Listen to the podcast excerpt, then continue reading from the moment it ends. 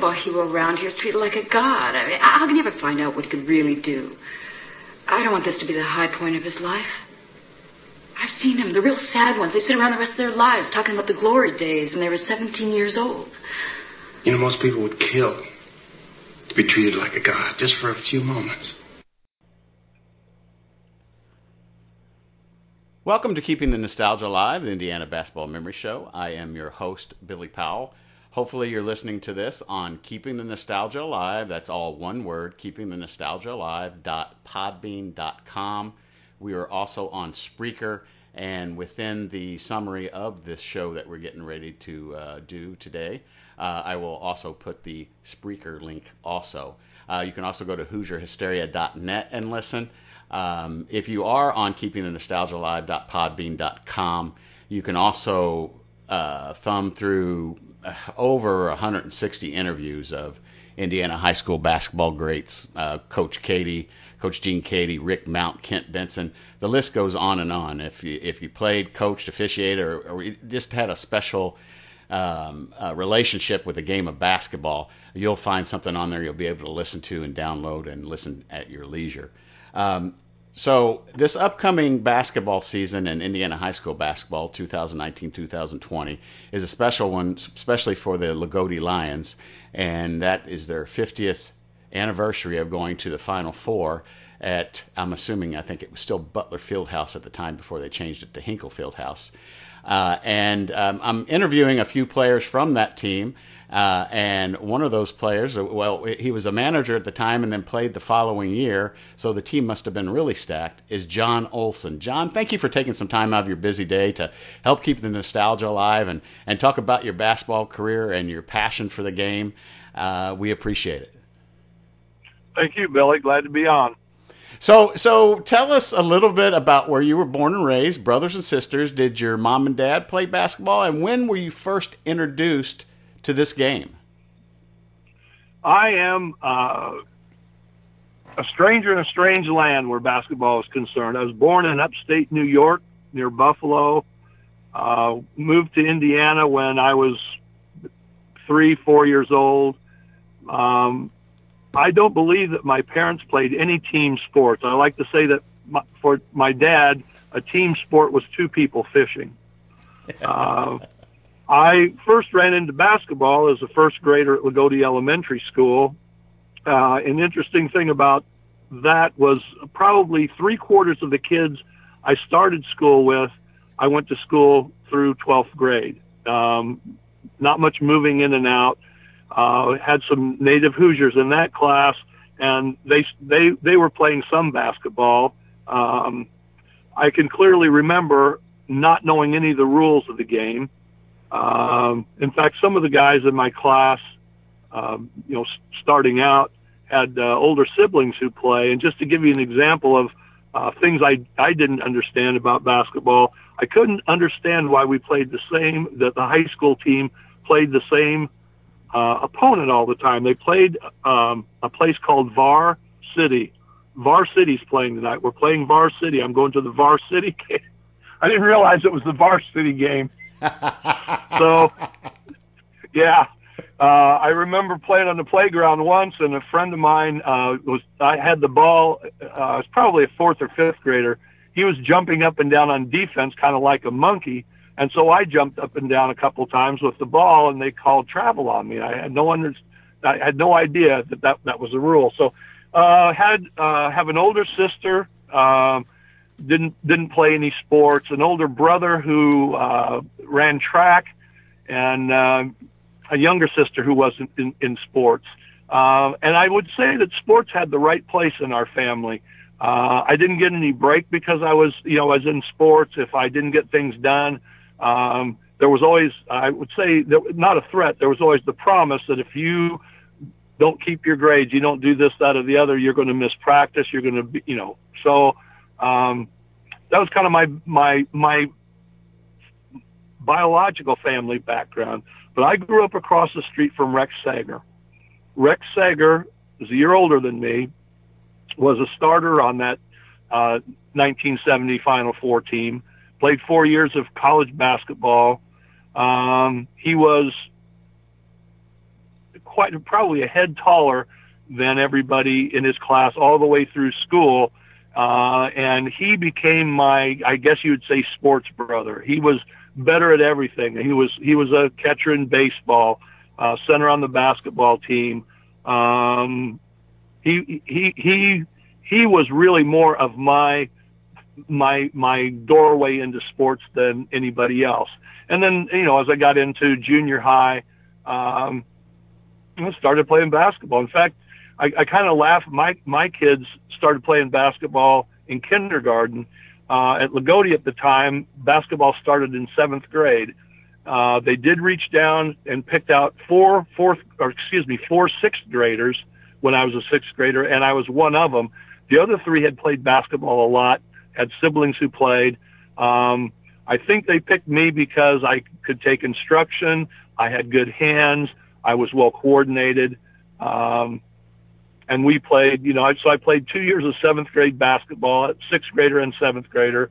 Uh, and then, um, played up until, uh, I, I wasn't going to be good enough to play my junior year, which you alluded to. You know, I, I was a manager on the, the 70 team and a, a player on the 71. So that's the long answer to your question about some background. Well, it was a loaded question. It was a long question, also. So, uh, did you have were, was baseball one of your sports that you liked to play before kind of getting uh, uh, basketball underneath your belt? Well, you know, I I think I uh, I would say I'm a so-so athlete, but I think I may have ten varsity letters. Uh, track, we had a no-cut no-cut track, no-cut tra- cross country. So I was a runt, Billy. When I, I was about five two or five four when I was a freshman in high school, weighed 100 and, uh, 102 pounds. The only thing that that might predict some size, I think, I think my shoe size was size 12 or 13 at the time. You know, uh, I think my legs got strong just by lifting those heavy shoes with every step. Um, but since we had no cut track and cross country, uh, I participated in those. You know, uh, I wasn't the, the, slowest at the distances, but that's where that's where freshmen, you know, freshmen got stuck if they didn't have a specialty. So you got to walk before you run and run before you do anything else. And I, I really got my start in sports, I think, in track and cross country. Although I did play freshman baseball, um, I'll tell you the kind of baseball player I was. I didn't didn't uh, I don't believe we had a JV team. Um, I don't even know if we have a freshman team, but just to give you the idea, I didn't start. When I would get up to bat, I'd step out of the box, I'd look down at third base, they'd give me the take sign, strike one. Step out of the box, look down at third base, they'd give me the take sign, strike two. I'm not sure they didn't give me the take sign on the third strike too. You know, so baseball baseball wasn't going to be uh, in, in in my future. So I think I just had one letter in that, but I believe I may have lettered four years in track and, and cross country, and eventually uh, became our second best cross country runner behind Tony Smith, uh, who was a starter on the 1970 team, starting guard. Uh, second best cross country runner to him, and in track, I was probably the second highest um, point point winner. Um, I high jumped, I long jumped, and uh, then I run two races, either the mile and the uh, mile relay or you know or the the the uh, 880 yard and the the the and the mile relay. Um, basketball, I played um, I played freshman ball somewhere really early in the freshman season. Somebody on the JV flunked off, so I moved up to the JV. uh, played played when I and when I say played, uh, I was a, I, I worked hard in practice. I wasn't a particularly good player. If enough people were sick, I might get a start. But for the most part, my my my freshman and sophomore years, I didn't play a lot of JV. I just I was on the team. Uh, I guess to, to to jump into that 1970 season in my part of it, after my sophomore year in high school or late that year, I should explain that Loogootee was the smallest town in Indiana to have two Indiana High School Athletic Association uh, sanctioned basketball programs or basketball schools. Loogootee, was a town of about 2,500. Loogootee St. John's, a Catholic school, was an IHSAA school, and Loogootee high school or the public school, we we we each had basketball programs. Uh, St. John's, I believe, in the 68-69 season, I believe had an undefeated regular season and had a kid who went on to play for Bob Knight at Army and John O'Malley. Jack Trout played college ball. They had a really uh, a really good team, and Loogootee had a good team. Rex Sager, uh, I've mentioned before, was going to be a college player. Tony Smith played in college. Brian Canada, uh, Loogootee's all-time leading scorer, still uh, um, played in college. So there were two really good teams. And late my sophomore year, Loogootee St. John's High School burned down. Um, there may be some factual inaccuracy, but I'm not lying. I've just forgotten. They burned down, and I believe by this time uh, the public school had moved into a new building, and I believe St. John's may have moved into the old Loogootee High School. That school burned down. So there was a small stretch, probably in late 19, or excuse me, in early 1969, in the spring, I think, where there were two schools under one roof. I believe that St. John's and Loogootee Public School were both in the new high school building, but totally separate. We didn't integrate the classes because it was too late in the school year. So I'm looking forward to my junior year where I might get some, uh, some, I should make the varsity. Typically at Loogootee, if you didn't make the varsity your junior year, you were cut. If you weren't good enough to play as a junior or make the team, you were cut. So all of a sudden, I've got a lot of kids coming from St. John's to compete with uh, and the only way I could see that I would make the 1969-1970 Loogootee High School basketball team was as a manager. So that's what I did. I told the coaches I was going to be a manager. Nobody said, "Oh no, no, you'll make the varsity, you'll you'll play." You know, so I was I was a manager that that year. Uh, from time to time, if there weren't enough players to uh, practice as a JV. And when I say from time to time, I'm going to guess maybe 10 times total in the season. I dressed and I, I practiced, played defense uh, with, with the JV when they practiced. But otherwise, I was washing jocks and picking up towels and getting water and, and cleaning. Oh my gosh, cleaning basketballs. Uh, I don't know how our basketballs got so dirty, but it seemed like Coach Butcher, anytime he saw us you know, kidding around or just standing, we ended up cleaning basketballs. So that that that's kind of how I got on the 1970 team as a manager. You know, I, I think you're probably my seventh or eighth Loogootee Lion that I've got to chat with. Bill Butcher, um, Junior G, um, you know, the list goes on. And, you know, every time they've talked about the burning down of the St. John School, and then, of course, uh, the other school. Uh, and I've never asked this question. Was there what was behind that? Was it was both accidental fires? As far as I know, it, it doesn't. You, you you don't have to look far to find a conspiracy theorist. you know that they that they you know that that the fires were set intentionally, especially the second one, uh, because St. John's had no place to go, and they were in a building that we just the public school just vacated because it was out of date. Uh, so I've, I've certainly heard that, that, that, you know, it may have been intentional, but, uh, I'm just, I, I've, I've never gone there. You know, it, it just, they seemed like accidents to me. Um, one of the things I'll tell you, and I'm going to use Rex Sager and Jim Trout. Jim Trout was, um, he was he was a really good player at Loogootee at, at St. John's. Uh, would have been their star in 1969, 1970. Rex Sager, uh, Jim Trout was about six six. Rex Sager six five, uh, heavier built, more rugged player. Uh, would have been Loogootee's star um, in the 1969, 70 for Loogootee Public School. So you've got, uh, if you want to look at it this way, you've got forced integration, forced by fire. You've got the Catholic school and the public school are forced together, and Rex and Jim uh, and I don't know that they consciously took on this role, and it may be just me looking at it this way. They became the symbol for how those two schools were going to come together, and in a sense, how two parts of town would come together. The people who supported the public school and the people who supported the, the private school, the Catholic school. From my perspective, it couldn't have gone better. Uh, I didn't see any jealousy or rivalry between those two. Rex played under the basket. Jim played a little farther away. Statistically, Jim had a better year. Uh, had Rex not been there, statistically, I don't think Jim would have had as good a year because if someone came out to guard Jim, he would dump it off to Rex, and Rex had made you know the drop step move and and layups and short shots all his life, uh, rebounded so on and so forth. So uh, as soon as as soon as basketball practice started, um, something good was happening, and once the team started winning, uh, well, we're talking about Indiana basketball. We're talking about the movie Hoosiers about 15 years later. You know, it was it was that way. Everything shut down for the ball games. We had a tremendous following at home and on the road, and I always look at those two guys as kind of the the the face of that team. They were the most prominent seniors. We still had Brian Canada, who was a sophomore that year, who was the all-time you know all-time leading scorer. I believe Jim Trout was a leading scorer that particular year.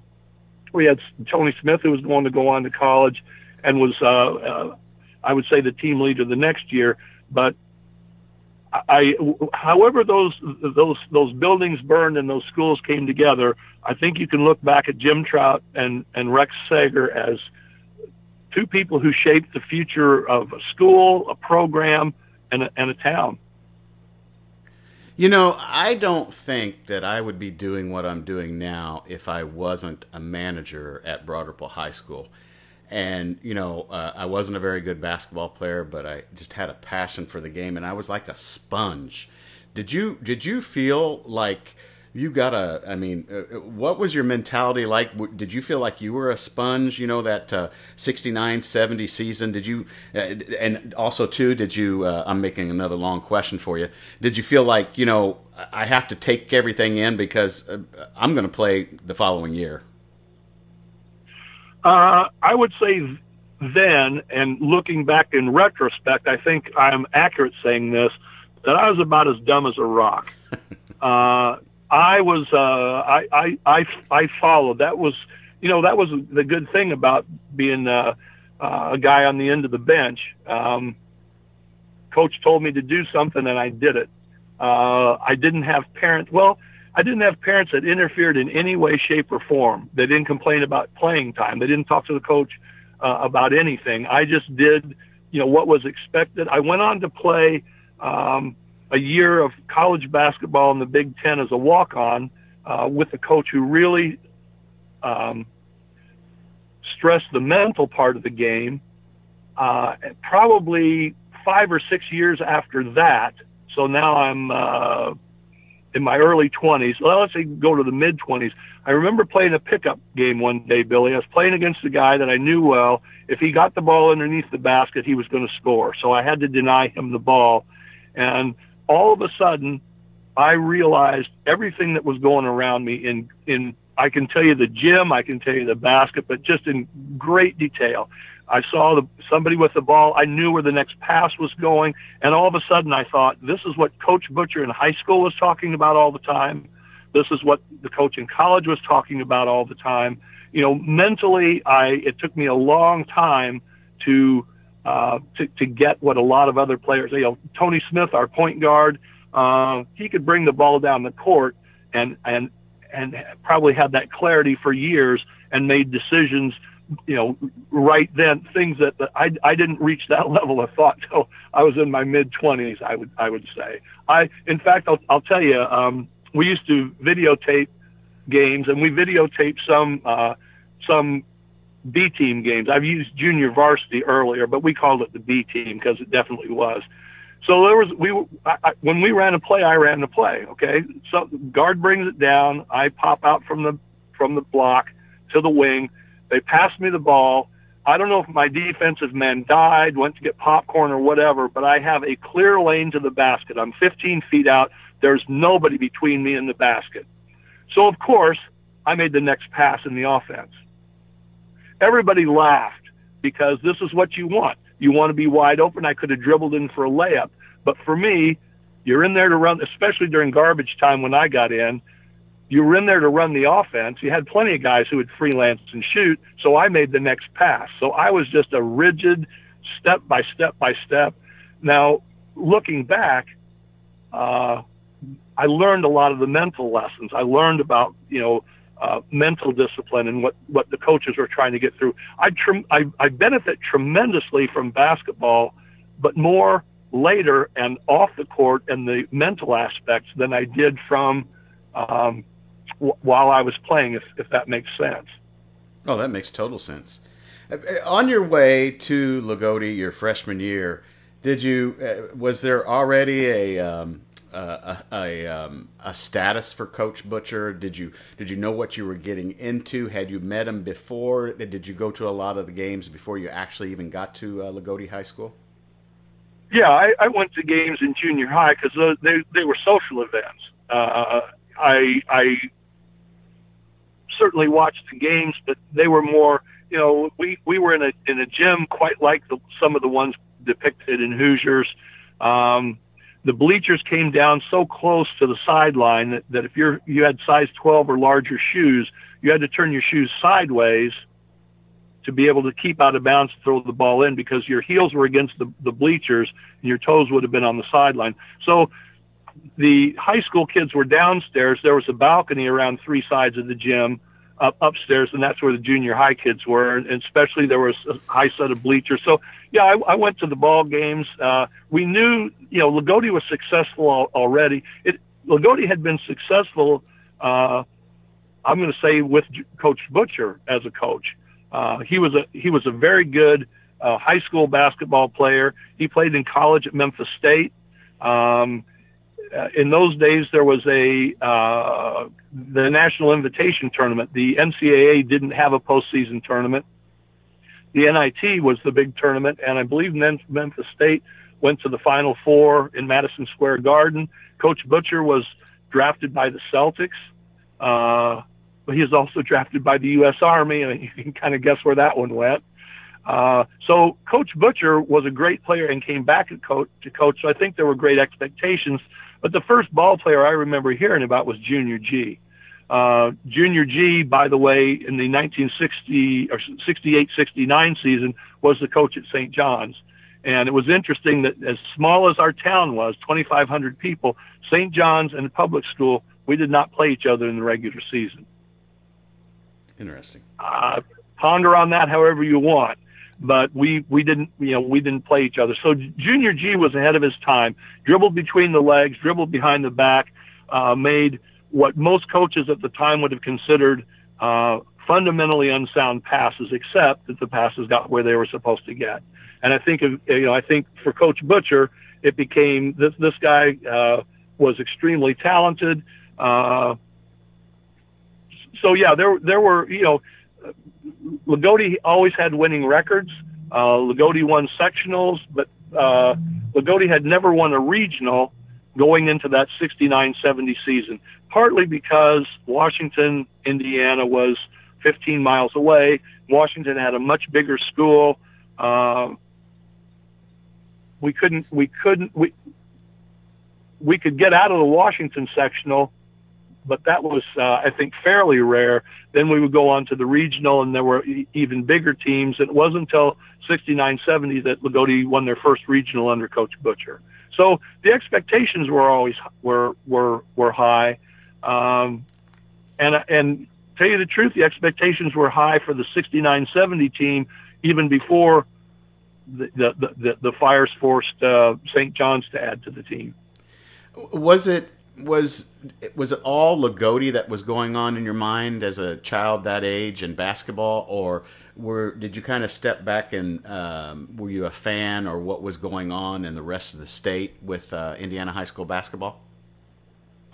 Um, I I would say that that our our interest, and I'm saying this for the team, uh, didn't go didn't go past our opponents or you know our conference. It it wouldn't be unusual if we had a chance to uh, if if we if, if we played a Friday night and uh, a future opponent played a Saturday, we'd we'd go to the Saturday you know Saturday game to see a future opponent. First time I drove a car, uh, got my license and drove a car out of town.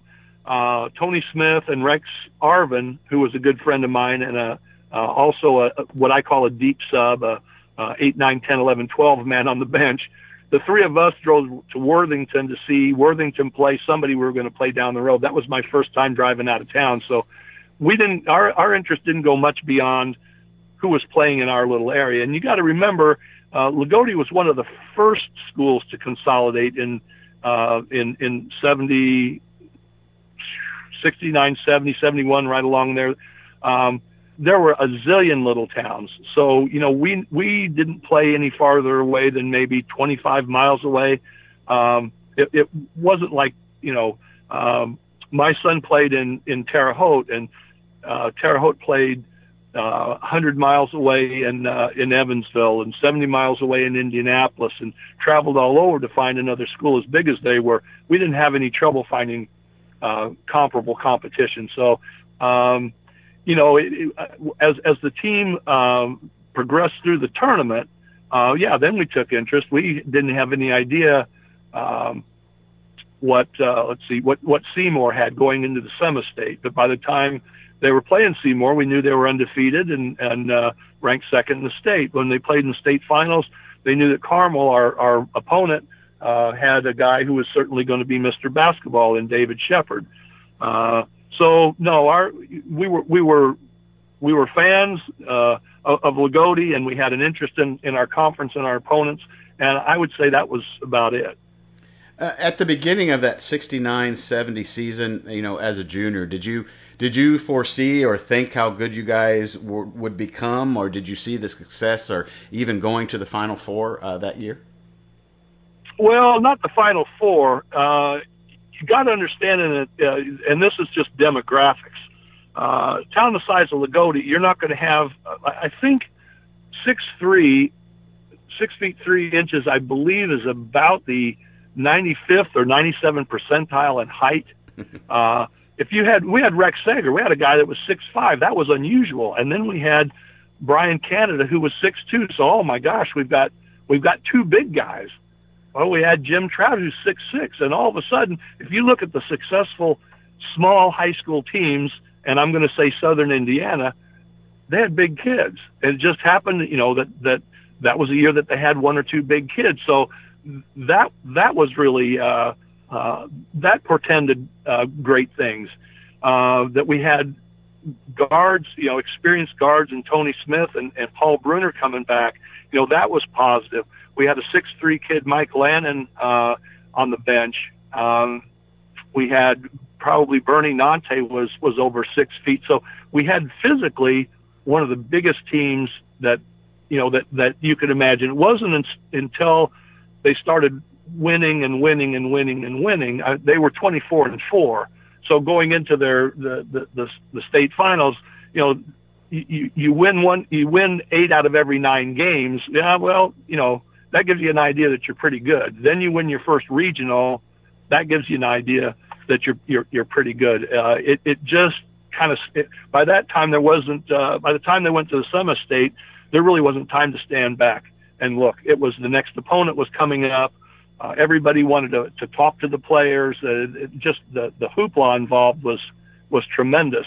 So uh, now, Coach Butcher had the ability to see several quarters ahead in a game, several games ahead in the season, and he could probably see several seasons ahead in a kid's career.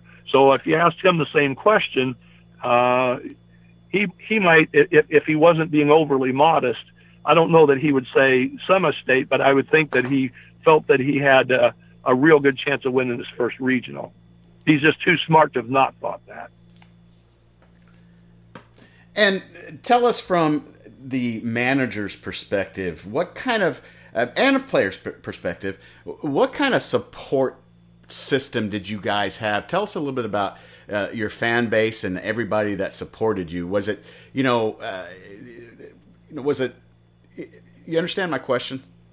Oh, yeah, I, I, definitely. Well, I'm gonna I'm gonna make a comparison to when uh, my my wife grew up about seven miles away from Loogootee and went to another small school, Barr-Reeve High School, which probably has the one of the premier Class A programs now. Uh, when she and I moved to Terre Haute, just because we both had been basketball fans, we went to one of the big high schools in Terre Haute to watch a game, and we were surprised that the gym was half full. Then we started asking people around us about the various players who were out on the floor, and they didn't know the players. And that was that the gyms weren't full and that you weren't on a first name basis with the players. We knew we weren't in Kansas anymore. You know, it was a real different environment for us. Loogootee was so small, everybody knew everybody. You know, the players didn't get in trouble because somebody was going to see them get in trouble. Uh, the player's success, that was the town's success. Uh, the player got hurt, the town, the town got hurt. So the, the you know, uh, basketball was the number one uh, entertainment and diversion in Loogootee, I would say. And so the town was 100% behind the kids, and the kids were good kids. They liked the kids. They were leaders. They were popular. You know, if a kid was a rat playing basketball at Loogootee, they probably didn't play basketball at Loogootee for very long. They, they, you know, they, they dropped out. So, uh, fan support was tremendous. You know, we had just, uh, moved into a, a, a new gymnasium. Um, one of the last of its kind, which is, uh, um, the, the the top of the bleachers are at ground level. It's a bowl, and the gymnasium is is is built. Uh, the the gym floor is I don't know how many feet below ground level. Uh, it was a cheaper way to build a gym, and that's uh, that's why it was built that way. Uh, somebody somebody told me recently, but um, we had everything we needed. You know, uh, from the athletic. Well, we had tremendous athletic department support, and I don't know if Coach Butcher, the basketball coach, was athletic director then, but eventually he became athletic director. Um, so we had, you know, we had it, it, tremendous support, uh, tremendous community su- community support. Uh, pictures of the of the ball players and uh, pictures of the team in, in business windows. When the uh, they they went to the sectional, you know, there were grease paint signs in all the windows. Go Lions! On and on and on.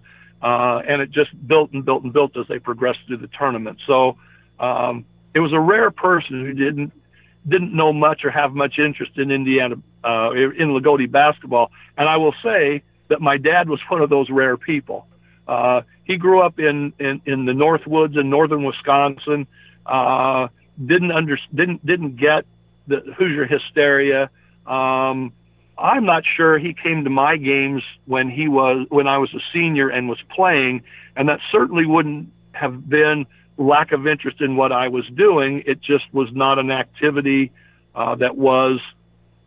It wasn't life and death to him like it, it was to to a lot of people. Um, but but otherwise, you know, just just tremendous community support. That's and that's the short answer, Billy. in, in 69 70, you guys are getting ready to uh, start the tournament. Um, uh, uh, as a manager, do you step back and do you remember and have great memories of getting to that Final Four? Are there any stories that stick out to you um, and, and, and share with us? Yeah, I'll, I'll tell you. I'll tell you the first story, and I recently talked to Tony Smith about this, uh, and to uh, Wayne Flick, who was a freshman, I believe, at the time. Uh, no, he may have been an eighth grader at the time. Uh, and so my facts aren't aren't 100% accurate on this, but one of the things I remember is going into the into the tournament, coaches submitted a roster. Uh, you had 12 players, and they were your 12 best players. Uh, if I remember correctly, there was a senior uh, I'm going to name names, and, and he'll forgive me if I'm inaccurate, but Richie Arvin was a senior. Not particularly, it wasn't tall. Uh, there was a there was a, a younger player uh, who probably played up varsity some. I think. Anyway, I don't think Richie made the um, the sectional roster, and I think there was a little discontent. I, I think some of the other senior players, especially Richie, was a senior he didn't he didn't play on the sectional team. I don't believe uh, a younger, more talented, legitimately more talented kid took his place. I don't know what happened. I don't know if there's an injury or what happened, but Richie was back on the team for the regional, semi-state, and state final. So that was my my first my first memory was um, getting the roster back to the way it, it should have been. Uh, so I've had several, uh, you know, like I said, I, I, I looked at a picture uh, after I talked to Tony Smith a couple of months ago.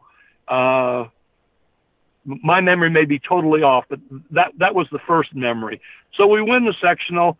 You know, in those days there wasn't the strict 180 days of school. You win the sectional, you get well. You win the sectional, you come straight back from the gym at Washington to the gym at Loogootee, and there's a, a huge rally. This is going to be by this time 9:30, 10 at night. Didn't matter what time it was. The whole town shows up uh, all the fans show up, and the the players and the coach uh, they all take the the microphone. Uh, everybody cheers whatever they say, and then the superintendent or the uh, principal of the high school says, "No school on Monday." That was a celebration. All right. Of course, the the team starts you know right back to practice Monday. Uh, practices all through the week. Win the regional, come back from Washington, which is where the regional was held, I believe. Uh, no school on uh, no school on Monday again. When the the semi-state uh, that was played in Evansville, and uh, I I can't imagine that we got back to the gym before 11 o'clock at night, maybe even closer to midnight. The gym is packed with people, the fans, students. Uh, it was either two days off or three days off of school. By this time, um, when Loogootee won the, the semi-state, they won by two points they beat the number two ranked Seymour Owls. Uh, Seymour was undefeated. There were state media outlets that uh, that uh, my understanding was said that they uh, uh, would say, uh, "Well, we have a score here, but we don't know that it's correct. It shows Little Loogootee upsetting number two ranked Seymour. We'll have to get back and, and verify that score." Uh, it was such an upset that uh, uh, I remember there's a headline, Lagoo Who, L-O-G-O-O-W-H-O, not Loogootee, but Lagoo Who beats, beats Seymour. By that time, then the press descends. Uh, yeah, we're, we're a, a, a, rural community, but I think I, I, I counted up once, I think of the 12 players on the team, there were three who lived on, actually lived on farms. But of course, the press has to play that up and show Smitty with one of his cows, and you know, uh, emphasize the whole you know rural aspect of Loogootee, where uh, Carmel, of course, is probably the most affluent city in uh, in Indiana, and probably was then. The joke uh, back in those days was a, a kid from Carmel got grounded by having the phone taken out of their car. You know, they wouldn't get grounded from their cars; they would all have cars and uh, have to have a, a mobile phone. Mobile phones are about the size of a shoe or a shoe box back then. so you know the, the press had to make the whole David and Goliath thing. Uh, but it was a it, it was a great week, and when we walked into, I, I think I think we called it Hinkle Field House. You you said in the intro it, it was it was on the campus at Butler, but Tony Hinkle was around then. I you could be right. I mean, you're from the Indy area, uh, from Indy. Uh, I just remember walking in that it was the same as walking into Roberts Stadium uh, in Evansville the week before. These were massive places. They were just, they were just massive. Uh, it was, you know, it was, it was really, it was really special.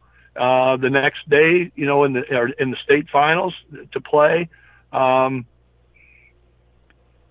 it was, it was, you know, it was another ball game. Once, once, once the game started, uh, it was it was just another ball game. And I, I don't know if the players looked at it that way or not, but they were years and years ahead of me in terms of mental maturity. And I can't I can't imagine those guys being too overwhelmed by playing in Indianapolis against you know uh, against against Carmel.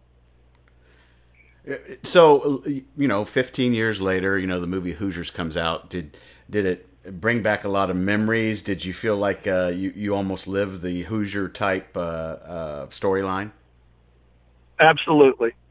The gyms were familiar. By that time, you know, we we I played from sixth grade through uh, maybe ninth or tenth grade.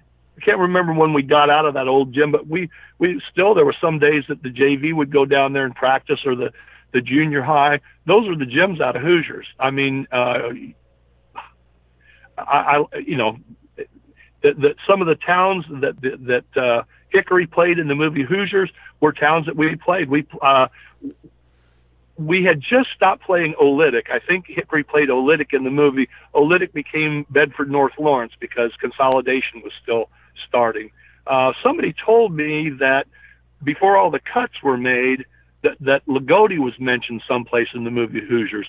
Um, the the writer and director, who were two fraternity brothers at IU, came to uh, Terre Haute um, just a couple of years ago, and and uh, it was a an evening of of those guys being interviewed. They had a couple of the uh, the actors, uh, w- one of the referees and one of the the the subs on the team. They were interviewed and talked about the movie, and then they showed the movie. Yeah, it was it was very much like growing up. The barbershop scene, uh, that was that was Bob and Brownie's barbershop.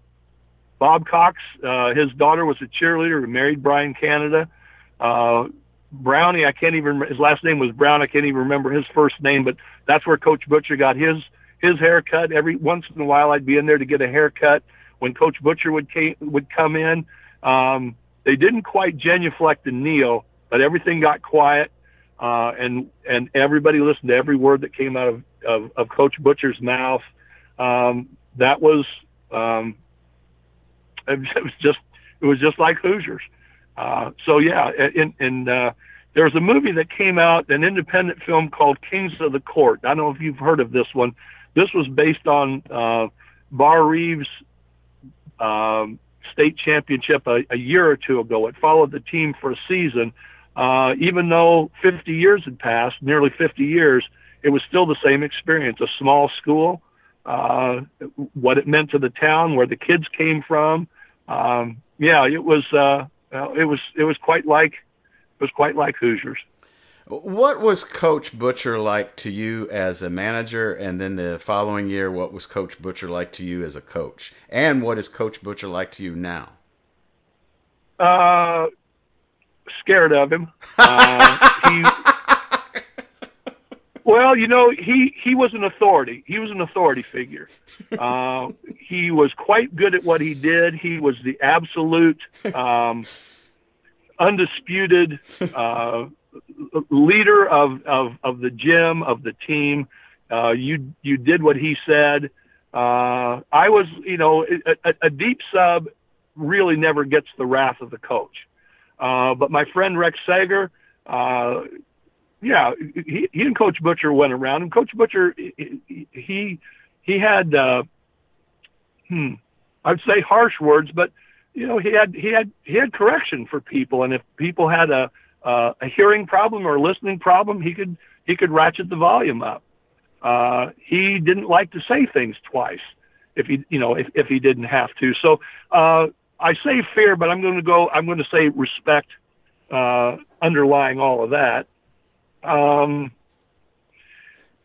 my junior year, you know, a manager. I mean, you were you were a manager. You're on the team, but you're you're you know you can't you can't score a point for the team. Although I know you did as a manager. You need to interview yourself someday. uh, as a manager, uh, he expected us to eliminate any obstacle to uh, that, that might call it, cause a player distraction, uh, might uh, uh, you know, a good manager is only noticed when they screw up. And when they do things right, everything runs right and it's all about the team. So, you know, we, we knew what was required of us and, and, uh, and we did it. Now, but here's, here's my favorite, well, a couple of my favorite Coach Butcher stories. When I was a senior and I was, I was back on the team and we were approaching fall break, Coach Butcher told us in no uncertain terms that too many people had been missing practice uh, for college visits. Uh, too many people have been missing practice, and and when I say missing practice, if you had a starter miss one practice, that was too much. He said the next person who missed practice was going to be off the team. Miss, uh, you know, uh, and I'm sitting on the fact that fall break starts in a couple of days, and my church has uh, elected me from my youth group to go to Washington D.C. and New York over fall break, and I would be missing some several practices. So there are several la- layers to this story. I think today a kid in my place would have gone home and had their parent come in and talk to the coach about it. But that wasn't that wasn't the way sports were in those days. Sports uh, taught you to think for yourself. And so he just said the next person to miss practice is off the team. Within 15 minutes, there was a break in practice. He went back to his office and I followed him. I said, coach, here's my dilemma. I'm, I'm gonna, I'm gonna have to miss practice. And without a pause, that's fine. That's fine. It's a church related activity. He says, I'm talking about the guys who are, who are taking, paraphrasing these bogus college trips, who are missing practice for no good reason. He couldn't have been more gracious about that. Awesome. Another Coach Butcher story. My senior year, uh, the the custom on senior night is the senior start. We had six seniors. Uh, I had the late, least tenure on the team. Uh, Rex Arvin, uh, mentioned earlier, buddy of mine, uh, probably did play JV as a junior. Uh, they did some odd things because of the consolidation. Um, Rex Arvin had played, you know, it, we had five seniors who had been on the team longer than me, so I didn't start. Uh, this is the one time that I had a parent who was livid. My mother was just, she, I felt like I had, was going to have to hold her back from finding the coach. She was so upset that I, not only did I not get to start, I didn't get to play. Well, the reason I didn't get to play is you can never count on Shoals, your cross town, your cross county rival. We played Shoals the first game of the season. I scored four points. We beat them handily at their place, and when they came to our place later in the season, we we won narrowly. I didn't expect to play as close as the game was. It didn't bother me at all not starting. I understood that. It didn't bother me at all not playing. It bothered me that my mom was upset. But I tell you all this to all that to tell you this. Coach caught me in the in the uh, in the tunnel outside of the locker room uh, after I was dressed and ready to go, and he apologized uh, I believe not for the not starting, but for not getting to play me on on senior night. Um, that he didn't have to do. That told me that he he understood. You know, he was following the deep subs as much as he was the starters, um, and I, I really had a lot of respect for him for that. When I went on to play as a walk-on on the freshman team in college, uh, we had a media day. Uh, Okay, so a freshman team at a Big Ten school. Uh, I think one of I think Harry Truman said that being vice president was worth about as much as a warm bucket of spit. and I think a freshman team uh, at a Big Ten school in those days, it was the same way. And then you take a walk on on that freshman team, uh, it might have been a cold bucket of spit. All right. so I was, you know, I was on the team, which I guess was a big deal, but I know that the varsity and JV coaches, Coach Butcher and Coach Nante, they came to that media day, uh, watched us. Uh, fortunately for us that day, the freshmen beat the varsity in a scrimmage. It was fortunate for us that day. Boy, it was tough. It was tough the next day. We got the tar beat out of us. But I, I remember talking to the coaches afterwards. I said, "You see, you see anybody that you're impressed with?" And they said, "You." I think I went two for two. Guards didn't shoot in in the offense that we ran, so I was used to playing under the basket in high school, and I probably got two tip ins. Uh, I was I was just impressed that they made the trip to to come and watch somebody who wasn't in the program anymore. Uh, so my memories of Coach Butcher are uh, are all positive. A lot of respect for him, and and uh, uh, I eventually wrote a book, which you know they're all gone now. But as I was reading, uh, writing the book, uh, I touched base with him several times, which I uh, and, and with Coach Nante, uh, and he was he was helpful in in the process of of writing the book and in looking back at the the, the at what transpired in the 1970 season, the state final season, and the next year when I played, and listening to some of the radio broadcasts. Billy, I realized what a genius this guy was. Um, I listened to a game. Um, it would have been the sectional semifinal when I was a senior. We'd had a flu outbreak. Uh, we had two starters who didn't even come to the didn't even come to the gym. Um, Coach Butcher made some some moves in that game that were just so counterintuitive. Um, in that game, we we played five guys for all but 45 seconds. There was one sub that came in for 45 seconds at the end of the game. We were short. You know, you know, in the tournament, you win or or go home. You know, we had to win, so he played us all the way. I was um, I was a liability early in that game. I was getting scored on underneath the basket. My, I think my my the guy I was guarding may have had eight points in the first quarter. Um, You've got just five players. You got to make them last the whole game. Coach Butcher put on a full court press the second quarter. And you think, oh my gosh, you know, he's not going to have enough players to get through this game. The full court press made the guards pick the ball up farther out. They had to make a, a longer pass into my man, and that longer pass was just enough longer so I could step out and intercept the pass. So if you go superficially, all of a sudden John Olson has a bunch of steals. Now our guards were we were in a good full court press. You know, our, our guards were, were doing a number on their guards, but more than that, our coach realized. That's why I say he could see a minute ahead, a quarter ahead, a game ahead, a season ahead. Uh, he was he was just a genius. He was a, a long term planning genius. He was an in game coaching genius. So that's that's that's the short summary of my experience with with Coach Butcher. Also, one of the most competitive people. You didn't want to play badminton against this guy. Uh, Coach Butcher loved he loved to play badminton against people. If he he, he was, and and I guess one more story I'll tell you from the time I was uh, around the gym and he was, he would sit down beside me from time to time and take his probably middle finger and thumb and grab either side of my leg, my thigh, just above the knee. You know how you can squeeze in there and make a person wince? Yeah. Okay. Uh, he did that from, you know, a couple of times a season. He did it with everybody, I'm assuming, but I just remember that finally at the end of my senior season, he did that and I was able to harden my muscles enough that I, I didn't make him, I didn't pull away from him. And that was an interesting, it was almost a rite of passage. It was like, well, gosh, it's it's really too late to help us, but now you're tough enough. John, so what was it? Uh, what was it like? Um, you know, at the, you're getting toward the end of your senior season. Uh, what did you want to do with your life? Where did you go to school? And and, and tell us about the uh, uh walk on. And I'm assuming we're talking about Indiana University.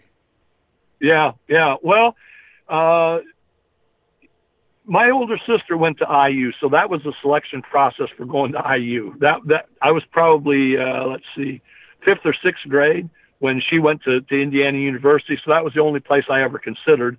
Um, I my senior year in high school, uh, I I um, took an, an elective course from the the B team coach, uh, Mr. Nante, uh, in psychology, and I knew I wanted to be a psychologist, and I could pursue uh, I could pursue that at, at, at IU that's a that's a whole other story. I mean, uh, I've had a PhD now for 35 years in private practice, uh, license for that amount of time. But going to IU, I thought, well, you go four years and you're, you're a psychologist. I didn't realize there'd be another four or five years of graduate school. So, um, I went to IU. I, I, I went to summer school, uh, before the, the regular freshman, uh, year.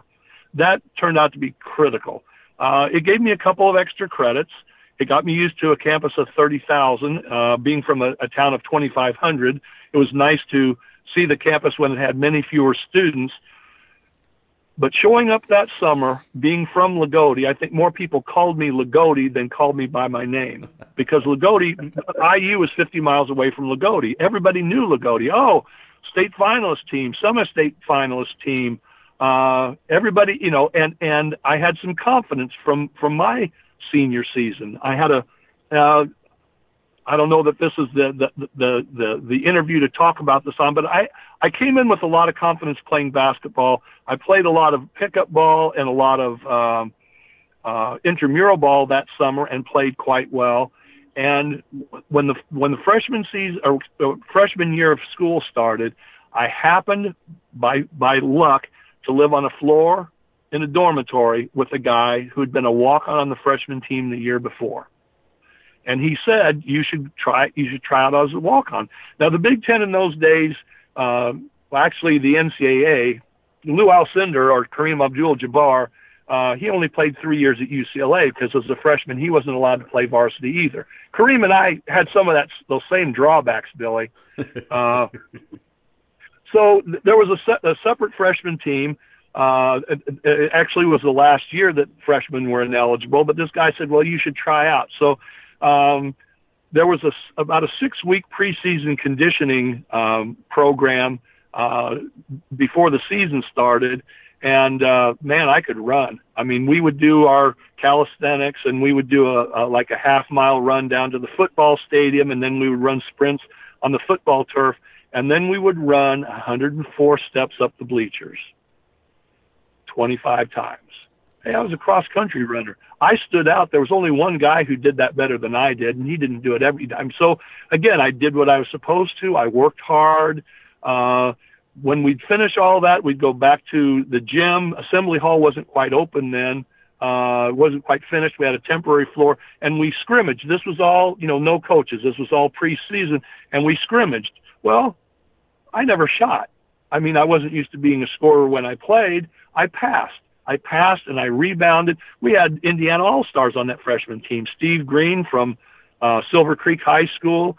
Uh, we had John Laskowski, who you know, we, I mean, we we had some some really good some really good players. So I passed, and if the coaches or the players did talk about what did I do, I tried to play good defense. I passed. I wasn't a ball hog. I was a good teammate. And then the call goes out for walk-ons for the freshman team, you know, for the, for the both teams. Okay, we're going to have walk-ons for the teams, and I was so disappointed. All of a sudden, it's like 50 guys show up who didn't do any of the preseason stuff, but 50 guys show up, and wouldn't you know it, almost all of these guys had been stars on their high school teams. All right, so I put in six weeks being a dutiful soldier, you know, just playing the way that I always played, and here are all these more talented guys. And you might think, well, that's bad, but it turned out to be great for me because these guys who were more talented than me, they showed it by shooting. So they showed up, and when they scrimmaged, they shot. And they shot from out. They took any shot they could get. Um, I'm going to go back way back to earlier in this interview and correct a term or define a term. I use the term garbage time. People like to think of garbage time as when your team is up 30 points and you get in, it's a chance to foul and get your name in the paper or shoot. For me, there's never been such a thing as garbage time. When you go in, you do what you're supposed to be doing if you were playing and it was a tie game. All right. That's the way I always played. That's the way I played in, in the preseason. And when the walk on showed up, that's the way I played. And these more talented walk-ons, I believe, shot their way off the team. We had good players you know, scholarship players. We had guys who played underneath, and uh, this was all, you know, Bob Knight was a first year coach there. Uh, we had our own freshman coach, but he was one of Bob Knight's, I think, uh, high school friends. Uh, Bob Knight did not have an offense where the guards shot. In fact, David Shepherd, who was on the Carmel team that beat Loogootee in the state finals, was Mr. Basketball, was a 38 point a game high school scorer uh, was leading scorer on the freshman team. When he was a sophomore for Bob Knight, he got injured and then he got transferred. Uh, so all these guys showing up shot their way off the team, and the coaches came to me and said, "Well, uh, you've made the team, but you're really not going to get much playing time." Again, you might think a person would be disappointed, but what was my position in high school? For the most part, it was you're going to play hard in practice, but you're not going to get much playing time, but you're going to get to be on the team. So it was a great experience. We traveled, you know, we played, uh, you know, we played Purdue and Illinois, and we played, uh, I think, 14 games. I can remember playing, I can remember playing Xavier in Cincinnati. The freshman game was Xavier and IU. The varsity game was Xavier and the University of Detroit. Uh, and in those days, afros were were the hairstyle for for black players, and the guys coming up from the University of Detroit had afros that I swear touched both sides of the narrow hallway they were coming up. It was about, you know, about a three foot wide hallway. And, and I believe, and nobody knew this, uh, as he called himself, uh, a bald, one eyed motor mouth. I believe Dick Vitale was the coach of that, that team, but nobody knew him. Nobody knew him then. So we got uh, probably the highlight of that freshman season was we played the University of Kentucky. Uh, I don't know where, remember whether it was in Lexington or Louisville. We played the University of Kentucky. Our freshman team uh, played their freshman team first. They had the Mr. Basketball from Kentucky, Indiana, and either Ohio and Illinois, or Illinois. They had uh, uh, three Mr. Basketballs and maybe another four high school All Americans, and they killed us. Uh, oddly, four years later, when uh, that freshman team, that was the 1974, 73, 74, no, 74, 75 IU team, was beaten by that same group of guys in the regional uh, final. The, the next year, IU went on to be undefeated national champs. But so we ran into those guys again. But the varsity game, the nice thing about the freshman team, we sat in, in folding chairs underneath one of the baskets for the varsity game, and I believe Steve Downing had something in the neighborhood of 40, 40 points and 25 rebounds, and IU upset Kentucky at Kentucky. So I got to be in a great program. Um, and more to the point, I wanted to be a psychologist. Bob Knight always said in basketball, but I would maintain in anything, the mental is to the physical as four is to one or five is, it's much more mental than anything else. Right. Uh, he talked he talked about achieving your potential, and there was no way I wasn't going to go on to get my PhD and be a psychologist after playing for Coach Butcher and and and Coach Knight. It just um, however long it takes and however you have to do it, you know, you you you accomplish what you want to accomplish. Uh, I I talk about it as force of will. I tell people you know, when you're told no, sometimes the person telling you no doesn't have the authority to tell you yes, or they're telling you no, not at this time. But I think through force of will, you can accomplish just about anything. And that is what I took from high school basketball. I have often said I benefit more from high school basketball in comparison to what I contributed to it. I benefit more than I think anybody else in history because it taught me a mindset. It taught me understanding people. It taught me motivating, dealing with disappointment, minimizing your weaknesses, accentuating your strengths, uh, mental discipline, um, and, and just to get on a soapbox, part of the reason I wrote a book was my dismay at adult involvement in kids sports. Adults doing you know, I don't think that Coach Butcher ever really yelled at at uh, our guards as they were bringing the ball up court. Uh, I didn't yell at them every play to tell them what to think. And Coach Knight was famous for never calling a timeout in a close situation with a few seconds left when you know more vain coaches call a timeout and drop a special play. Coach Knight's belief was we've covered everything mentally in practice that you need to know it's we're, we're going to have to inbound the ball again if I call a timeout. Uh, it's not a good time to teach, you know, in, in this situation. And that's what those guys, ta- you know, taught me is is to to think for yourself. I, I just um, I'm doing this interview from my truck outside of high school. I just spent a half an hour with a student I'm mentoring, and part of what I'm doing with him goes back to those coaches. I'm getting him to understand how much he is thinking for himself uh, and the benefits of thinking for himself and more ways he can think for himself and control his his own life instead of resenting possibly parents and, and adults controlling his life. That's what I got from those those coaches. And so I apologize. You are Dr. Olson. Oh yeah, yeah. Well, you know, I got that for me. I actually got it for a couple people. To be a psychologist in Indiana, uh, at private practice letter or uh, level, excuse me, you have to have your PhD. So that was that was part of it. The other reason that I got a PhD is I've, I found myself uh, myself in certain situations where that just impressed the heck out of some people.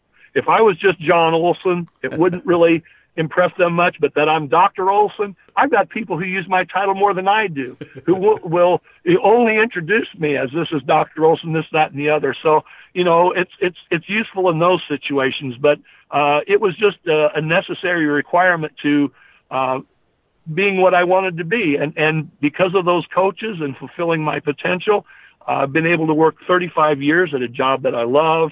Uh, I've had a lot of say in what I could do. Uh, I've made good money at it. Uh, it's, it's, uh, and you know, to me, this is a psychologist talking. High school sports are a microcosm of the world. A microcosm means small world.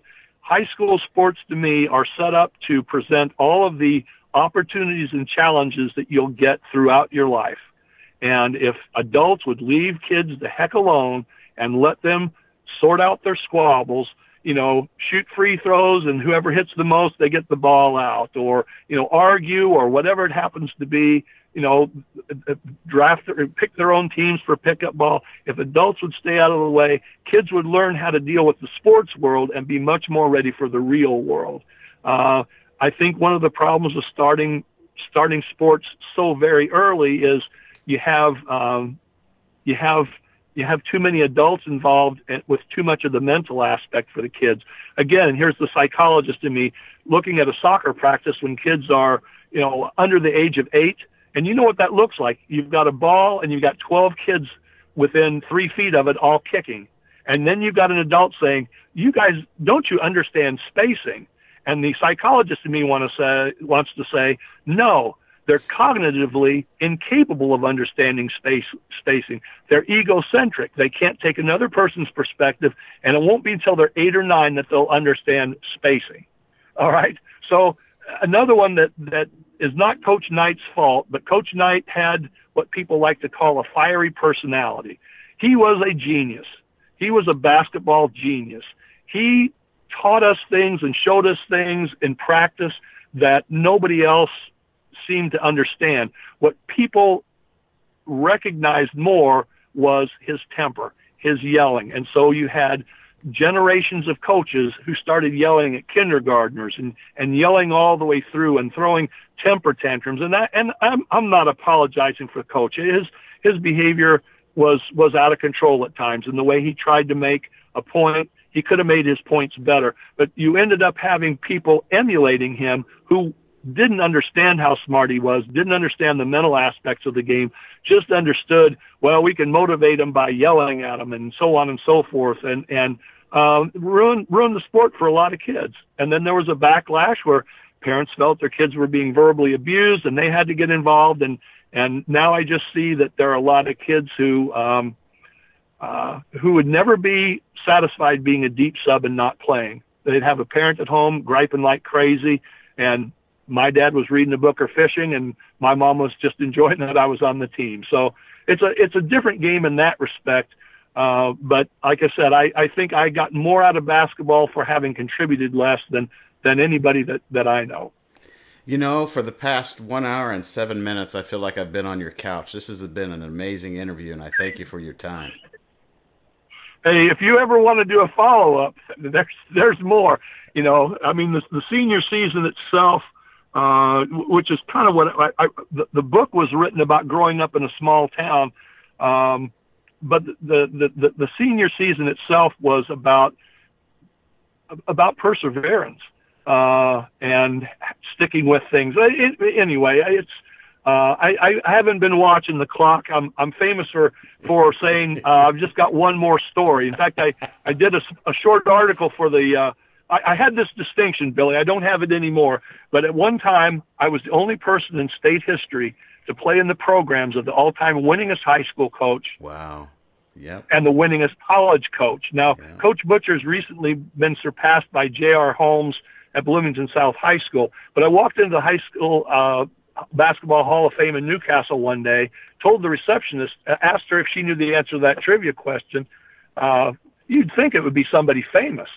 Uh, but it was me. And before I left, the uh, the um, director of the Hall of Fame called me in. We told stories. I ended up writing a, a an article for their magazine, and I believe the title of the the the article was just one more story because I'd tell just one more, he'd have just one more.